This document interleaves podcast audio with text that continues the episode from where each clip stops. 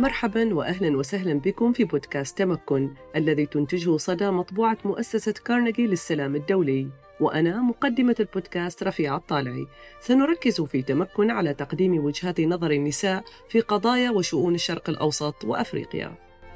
نحن نعيش في عالم رقمي وخاصة بعد جائحة كوفيد 19 جزء كبير من حياتنا الشخصية والمهنية تجري في المجال الرقمي. غالبا ما نميل إلى مناقشة الإنترنت والأدوات الرقمية كعلامات على التقدم البشري. وفي العالم العربي خاصة خلال الربيع العربي والاحتجاجات اللاحقة أشار كثر إلى دور وسائل التواصل الاجتماعي في تسهيل استخدام أساليب جديدة للتواصل والنشاط الاجتماعي. ولكن ما يتم تجاهله غالبا هو المخاطر الجديدة التي يواجهها المواطنون عند التنقل في هذا العالم الرقمي مثل وسائل المراقبة الجديدة التي تستخدمها الدولة للسيطرة على هذا المجال. اليوم نستمع إلى امرأة تتخصص في قضية الحقوق الرقمية في الأردن ومنطقة الشرق الأوسط. يسعدنا أن نستضيف الناشطة رايا شاربين التي ستناقش معنا وضع إمكانية الوصول المفتوح والمجاني إلى الإنترنت والموارد الرقمية في العالم العربي. ولكن قبل أن نبدأ المناقشة أود أن أقدم لكم بعض التفاصيل من سيرتها الذاتية. رايا شاربين هي ناشطة في مجال الحقوق الرقمية وخبيرة في المراقبة والرقابة في الأردن وتقوم بتدريب الصحفيين والمدافعين عن حقوق الإنسان على قضايا الأمن الرقمي. تشغل منصب منسق التعليم والمجتمعات في مشروع تور وهي منظمة دولية تعمل على إنشاء تقنيات مجانية ومفتوحة المصدر لإخفاء الهوية والخصوصية. وعملت سابقا مع الجمعية الأردنية للمصدر المفتوح. لتعزيز الحقوق الرقمية في الأردن ورفع مستوى الوعي بالأمن الرقمي للنساء وتعزيز مبادئ المصادر المفتوحة والمشاريع الثقافية الحرة. وهي حاصلة على الماجستير في التفاعل بين الإنسان والحاسوب من جامعة كلية لندن. أهلا وسهلا بك رايا وشكرا جزيلا على وجودك معنا اليوم. أهلا فيك وشكرا لك بصراحة. في البداية أود أن أسألك لماذا قررت أن تعملي في مجال الحقوق الرقمية؟ ما هي العوامل في حياتك التي دفعتك لهذا العمل؟ وكيف لعب الوضع في بلدك تحديدا دورا في هذا القرار؟ يعني بسأل حالي هذا السؤال كل يوم آه كل يوم بيطلع لي جواب مختلف بس في عامل مهم إنه أنا آه والدتي درست آه علم حاسوب في الجامعة الأردنية آه وفي قصة حلوة ورا الموضوع إنها هي دخلت الجامعة الأردنية على أساس تدرس آه، علوم وفيزياء ورياضيات وفي كلية العلوم يعني. وكانت آه، يعني شايفة إنه في عدة بلدان بلشوا يدرسوا إشي اسمه علم الحاسوب. فراحت حكت مع مدير الكلية وحكت له إنه أنا حابة أتعلم علم علم الحاسوب اللي هو الكمبيوتر ساينس. فحكى لها جيبي لي منهاج من شي جامعة وخلي كم حدا من زملائك آه، ينضموا للفريق تبعك انهم وبنيجي وبنفتح مش كلية بس بنفتح صف بس للعلم العلم الحاسوب. وجمعت شي عشر أشخاص معظمهم بنات. آه وبلشوا بالجامعة الأردنية يدرسوا آه علم الحاسوب وكانوا أول فوج يعني أمي كانت أول فوج طلعت من الجامعة الأردنية خريجة آه في علم الحاسوب. ف و... واشتغلت في المجال يعني هي مبرمجة. وكانت حتى المبرمجة لما كان وقت ال punch cards والأشياء المعقدة اللي أنا هلا ما بفهمها بصراحة ودائما هي بتحاول إنها تشرح لي كيف كانوا يبرمجوا بالزمانات. وضلينا يعني بالعيلة يعني نوعا ما عيلة تقنية بنفهم بهاي المواضيع. أظن يعني آه، من وراء من وراء أمي وحتى أخوي تخرج في علم الحاسوب وأنا ما كنت عارفة شو رح أعمل في الجامعة بس صفيت عم بدرس اي تي ممكن عشان أنا يعني كل طفولتي بشوف أمي قاعدة ورا هالكمبيوتر. وإنه أصبح شيء مألوف آه كثير كثير مألوف. أكثر شيء مألوف هو الكمبيوتر وأكثر شيء مألوف عندي. فحتى أمي كل ما بتحكي لي كثير بتقعدي على الكمبيوتر بتطلع عليها بقول لها وأنت شو بتعملي؟ بالضبط.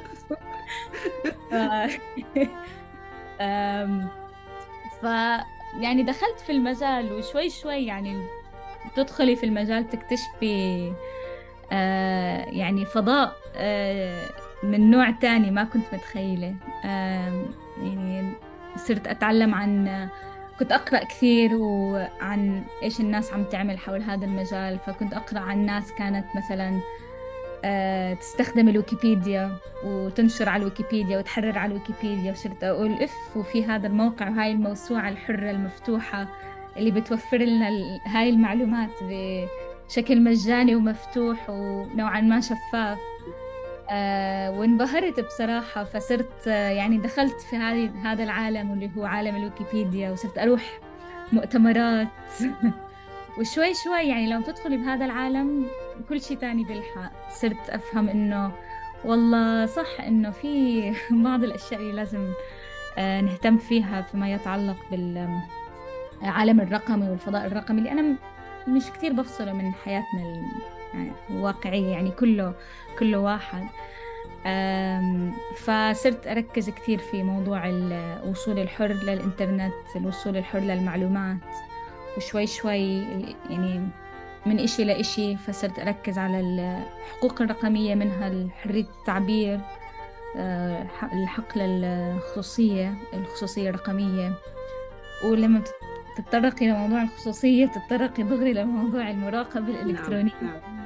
الحجب وكل هاي يعني. فبتصفي شغالة على كل شيء بس يعني آه، صدفة. ومش صدفة بنفس الوقت. و يعني هو إشي أساسي بحياتنا. أنا كبرت آه، أنا ما بقول إني كبرت مع الإنترنت أنا كبرت داخل الإنترنت. آه، ف يعني أنا شايفة قديش هو أساسي وقديش أنا استفدت منه. فبحاول كمان إني أشوف كيف ممكن نخليه هيك فضاء آه، مفيد للجميع ومفتوح للجميع. طبعا في عدد من الأسئلة طبعا عجبتني قصة قصتك وتأثير والدتك طبعا. تعرفي إحنا العرب دائما عندنا بيت الشعر المشهور الأم مدرسة إذا عددتها عددتها فبالتالي صحيح التأثير هذا مهم. ولكن في الحقيقة عجبتني أكثر لما جابت عشر بنات عندها. رائع. فأحب أرجع في الحقيقة إلى النقطة اللي يعني أنت توقفتي عندها اللي هي توفير هذا المجال المفتوح والمجاني للمعلومات. لأنه أيضا مثل ما تقول أنت نشأتي في الإنترنت. أنا من جيل نشأ آه، قبل الإنترنت بفترة وأعمل صحفية وكانت أكبر مشكلة تصادفني كصحفية هو أن ما عندي أكسس ما عندي وسيلة للوصول إلى المعلومات. فبالتالي هي المعلومات فقط موجودة عند المسؤولين المعينين في المكاتب المعينة وكلها تحتاج إلى تصاريح معينة. فتقدري تتخيلي الآن مع وجود الإنترنت أي طفرة يعني ممكن أني أشعر بها. لماذا؟ هذا سؤالي الأول في هذا النقطة. تعتقدين أن من المهم أنها تتوفر معلومات آه، طبعا صحيحة وشفافة من غير يعني رقابة أو تقييد على حرية الوصول إلى إلى المعلومات. والله سؤال معقد بده تفكير. يعني أنا فاهمة طبعا لما نتكلم نحن من مبدأ حقوق بشكل عام صحيح؟ آه نحس إنه كل حد من حقه كذا وكل حد من حقه كذا. لكن في ظل أيضا ليش سألتك هذا السؤال؟ لأنه أنت أكيد تعرفي الجدل في فكرة حوكمة الإنترنت وتنظيم الإنترنت. فمن الذي يقوم بذلك؟ تقوم به غالبا هي الدول والمؤسسات الكبرى اللي هي المعنية. وهذا يستلزم بالضرورة تقييد الإنترنت والحد من حرية الوصول. صح. آه هو بالفعل يعني الناس تعتقد إنه الإنترنت بالضرورة مساحة يعني حرة ومفتوحة وبالحقيقة مش هيك. يعني الإنترنت بالحقيقة بتديرها زي ما قلتي عدة دول وشركات و يعني وهي عبارة عن بنية تحتية عميقة عميقة و... نعم. ومش يعني مش موجودة يعني بالفطرة هيك. يعني تكون الكوكب وإجا معه شبكة الإنترنت. ففي كتير تعقيدات في الموضوع يعني بصفي يعني حسب انت باي دولة عايشة الوصول للإنترنت بيختلف وما راح يكون موجود بكل مكان. هلأ عم نحكي عن وصول إني أنا قادر أشبك آه، على الإنترنت. نعم. وحسب المكان كمان حتى لو إنك انت قادرة توصلي للإنترنت يمكن ما تقدري توصلي لكل المواقع والتطبيقات اللي بدك توصلي لها. تماما. دول بتقرر إنها مثلا تحجب وصولك للأشياء. في كثير تقييدات يعني هذا الإشي الواحد بينتبه له بسرعة خصوصا إذا عايش في مكان مثل منطقتنا. الشرق الأوسط صحيح. على طول بتنتبهي يعني. أنا أقدر ألاحظ المفارقات لأني حاليا أنا أعيش في الولايات المتحدة ولما م. مثلا أروح إلى المنطقة يعني عمان والخليج طبعا ألاحظ أولا مثل ما قلت هي إلى أي مدى أنت بإمكانك تحصل على شبكة سريعة وتقدر تخدم الأغراض اللي أنت تشتغل فيها. هذه لوحدها قضية كبيرة. ومن يتحكم في الكمية والقوة والسرعة وكل هذا الكلام. الشيء الآخر إمكانية وصولك إلى مواقع معينة. إمكانية وصولك إلى آه، آه، معلومات معينة أيضا تكون مقيدة. فأقدر ألاحظها بسهولة. ولكن أنا أعرف أن الجدل الذي يدور طبعا هو مختلف. مثلا في الولايات المتحدة هو حول الخصوصية أكثر والهوية وحماية المستخدم بالمعنى يعني هذا هو الجدل الذي يدور مع طبعا بعض ال... لكن معنا إحنا هي أول إلى أي مدى يجب أن يكون للدولة دور في الرقابة والسيطرة على هذا المجال الرقمي؟ سؤال جدلي كثير. هلا رجعنا بس للسؤال اللي قبل بس تعطي أمثلة لعدة دول في المنطقة. مثلا في الأردن بخصوص وصول الإنترنت. بس إنه إني أقدر أقدر أشبك على الإنترنت. في إشي كثير عظيم عنا إنه أنا حتى لو إني في نص الصحراء أقدر أوصل للإنترنت وحتى يكون ال connection 4 G يعني connection سريع. مية بالمية. أما مثلا آه، لما أسافر بدول تانية بدول تانية بالمنطقة مثلا بكون ب بروح على الضيعة خلص بضيع هذا الوصول. كثير صعب وغريب يعني. إحنا بالأردن ما بعرف شو عملوا مش كثير متأكدة. يعني تقريبا تقريبا 80 ل 90% من آه، البلد الأردن مغطية بالإنترنت. أما مثلا آه، هداك اليوم أنا بضلني أنسى إنه التيك توك محجوب عنا. فالناس ضلها تبعت لي روابط تيك توك. فبفتح الرابط بضله يعمل load load بقول يلا يا الله شو بطيء الإنترنت. بعدين بتذكر إنه هو انحجب من شهر كله على بعضه. نعم. كله على بعضه محجوب. فبرجع بشبك ال VPN فحتى لو إنه الإنترنت سريع عندنا هو محجوب والدولة بتقرر يعني من يوم وليلة. يوم وليلة بالضبط. إنه إيش نقدر نشوف وما نشوف.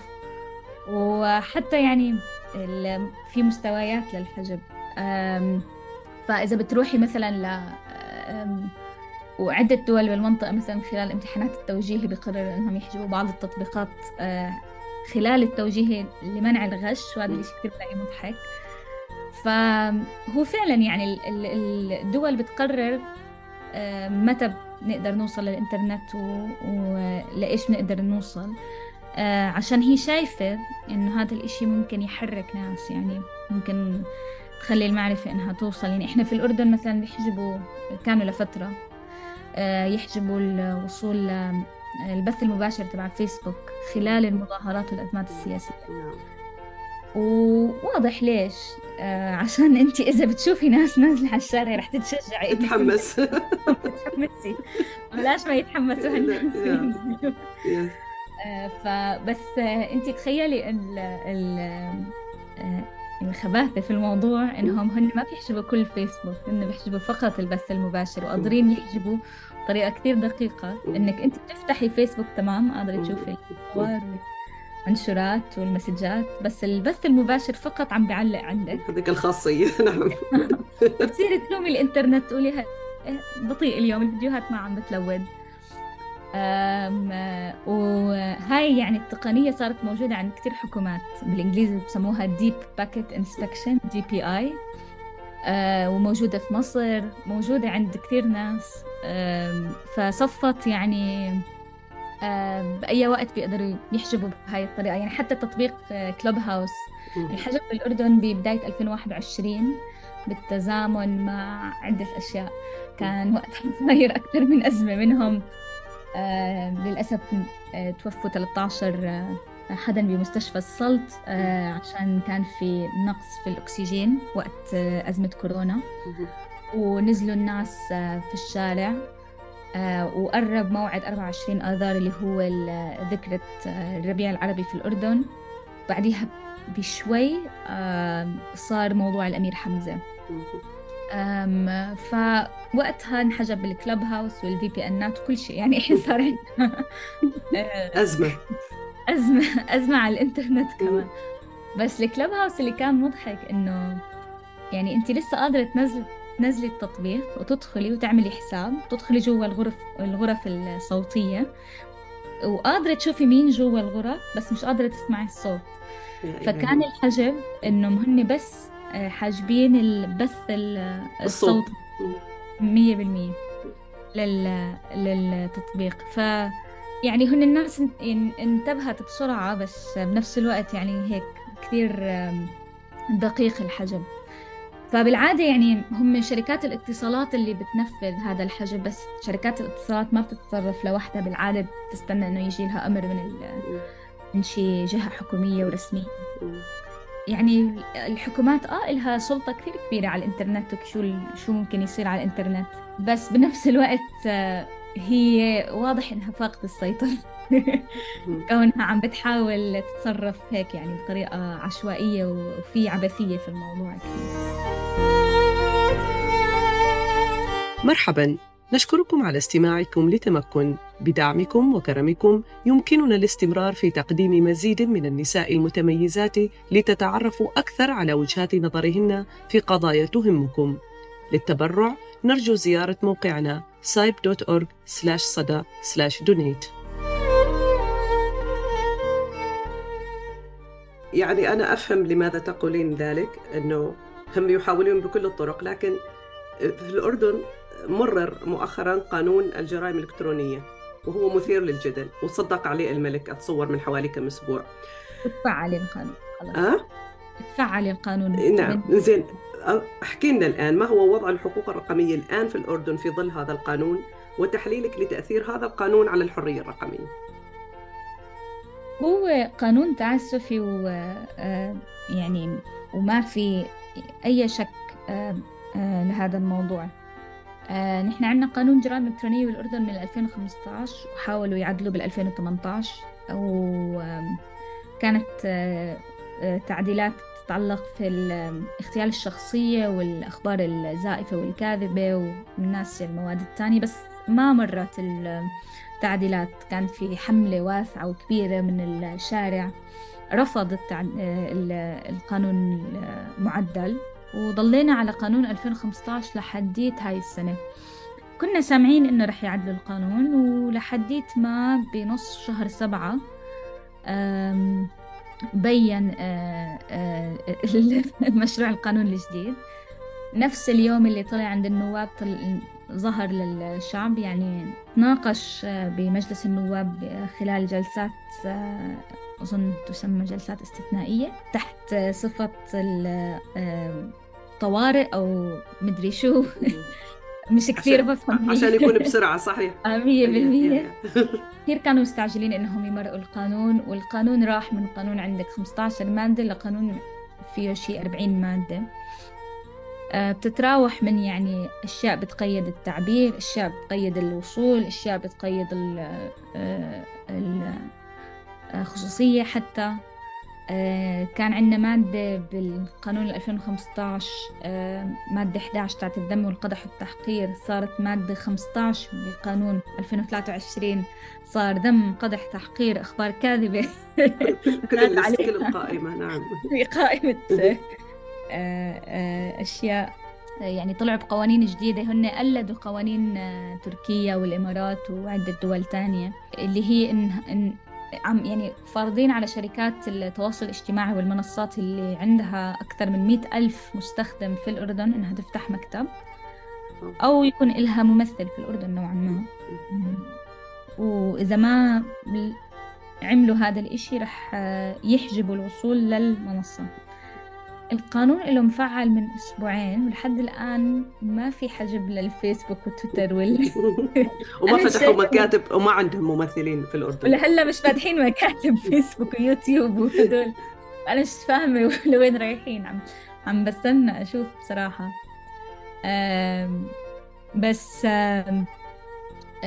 يعني في عدة قوانين تانية في في ماد آه، مش قوانين أنا قصدي مواد مواد. آه، مم. مادة أظن مادة 25 أو بما يقارب ال 25 plus or minus 1 آم، تحكي آه، آه، إنك أنت مسؤولة على كل المحتوى على صفحتك آم، أو القناة تبعتك. على على الإنترنت وهذا انفهم إن الناس شرحت المادة هاي آه، بحيث إنه أو إنه حكت إنه بالفعل يعني إحنا صرنا مسؤولين آه، آه، بالتعليقات اللي موجودة على الصفحة. يعني إذا أنا جيت علقت على صفحتك أنا وياكي مسؤولين على هذا التعليق.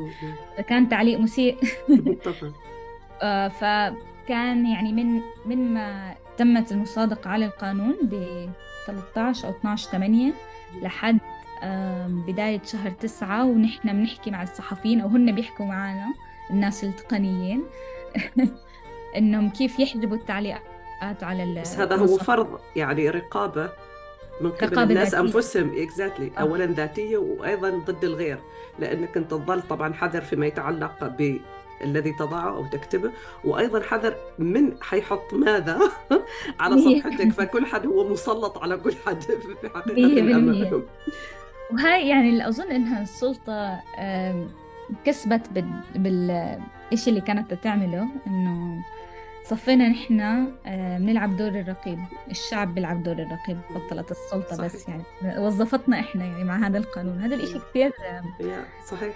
خوف يعني خوف كثير يعني. صار في في تعتيم يعني من ما القانون تفعل في تعتيم إعلامي. اليوم فتحت تويتر كنت يعني أنا مسافرة حاليا فبس كنت بدي أشوف شو في أخبار في البلد أخبار عن المعتقلين أخبار عن النقابات آه، عدة أشياء ما في منصة عم بتغطي يعني في بس خبر. واحد طالع من أسبوع وغير هيك مش ملاقية ولا منصة عم بتغطي هيك أخبار. مهمة يعني بس عم بتلاقي فعلا إحنا كانوا عم بتخوتوا عشان وقت الكورونا كان طالع خبر من ناشي من أي جريدة بيحكوا بيحكي لك يعني بنص كل الأزمة اللي كانت عم بتصير طلعوا بخبر إنه فوائد المنامية هي كذا كذا. فصارت الناس فعلا رجعت على فكرة إنه خلينا نحكي عن فوائد المنامية أخبار المعتقلين والقضايا اللي بتهمنا القضايا السياسية. فنجحت في دورها السلطة يعني صعب جدا. جداً. أرجع رايا إلى موضوع أنه أنت عملتي قبل في الجمعية الأردنية للمصدر المفتوح. أو اسمها JOSA. ما أيوة. هو تاريخ هذه المنظمة وما هو دورك فيها؟ الجمعية الأردنية للمصدر المفتوح تأسست بال 2011 آم، آم، من قبل عدة أشخاص خريجين في علم الحاسوب كانوا بدهم يعززوا فكرة المصدر المفتوح في الأردن اللي هو ال open source. ممكن ندخل إذا تحبي بالتفاصيل شو هو ال open source أو يا ريت نعطي فكرة ماذا نقصد بالمصدر المفتوح. تمام. آه سريعا آه هلا نحن لما بنحكي إنه في برمجية بتكون مفتوحة المصدر آه آه نعني إنه ال- البرمجية أو الأسطر البرمجية اللي بتكون هذا البرنامج متاحة للجميع إنه فيك تقرأيها وتدرسيها سواء كنتي في ما بعرف تنزانيا أو البرازيل أو أمريكا وين ما كنتي. وهذا بيعزز الشفافية بنفس الوقت التشاركية. ففيك مثلا أنت تاخذي أجزاء من هذا البرنامج وتحطيه ببرنامج أنت عم تبنيه. كل شيء إحنا يعني اليوم عم نحكي على الزوم. أنا تليفوني آيفون آه، شغال على آي أو إس آه، فيه تطبيقات مثل واتساب وإنستغرام. آم، كل هاي عبارة عن برامج أو software بالإنجليزي. وكل البرامج عبارة عن أسطر برمجية. لما نحكي عن إشي يكون مفتوح المصدر معناته هاي اللي الإشي اللي آه، بيكون البرنامج متاح للجميع. فكنا بدنا نعزز أو أنا ما كنت جزء من الجمعية من 2011 بس لما أسسوا الجمعية كانت الفكرة أننا نعزز فكرة ال open source وفكرة ال- الوصول المفتوح لل- للأشياء على الإنترنت. ومشيت الجمعية لحديت آه، 2019 وكبر الفريق بعد ال 2019 وصار في آه، صرنا نركز على عدة مشاريع تتعلق في الحقوق الرقمية بشكل أوسع حرية الإنترنت و بس من 2011 ل 2019 كانت تشارك بعدة حملات تتعلق في حرية الإنترنت. وقتها كانت طالعة طالعة حملة حرية نت في الأردن. وبعدين لما أظن حرية نت طلعت وقت ما النواب كانوا عم بيعدلوا بقانون المطبوعات والنشر بس يمكن أكون غلطانة لازم أتأكد.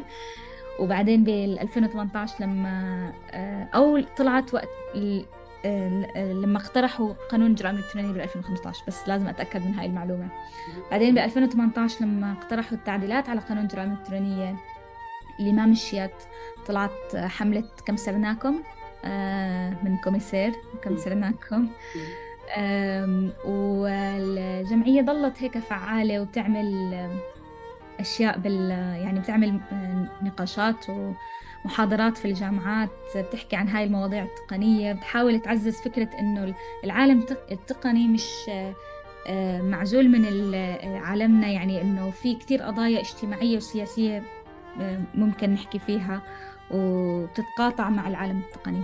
آه، بشكل كتير واضح. بعدين أنا كان دوري فيها يعني كنت متطوعة لفترة.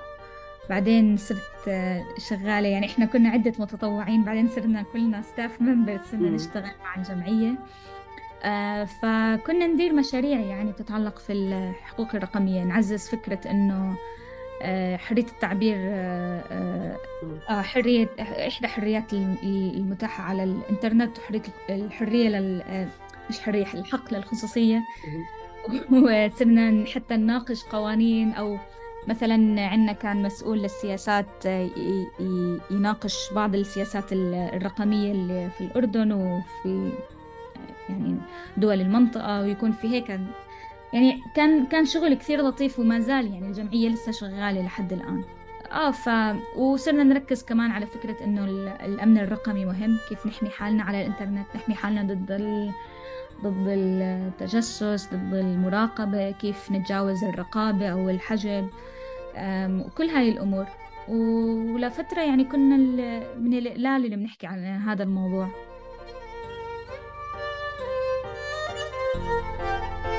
نشكركم على متابعة حلقة جديدة من تمكن البودكاست الذي تنتجه صدى مطبوعة كارنيجي للسلام الدولي.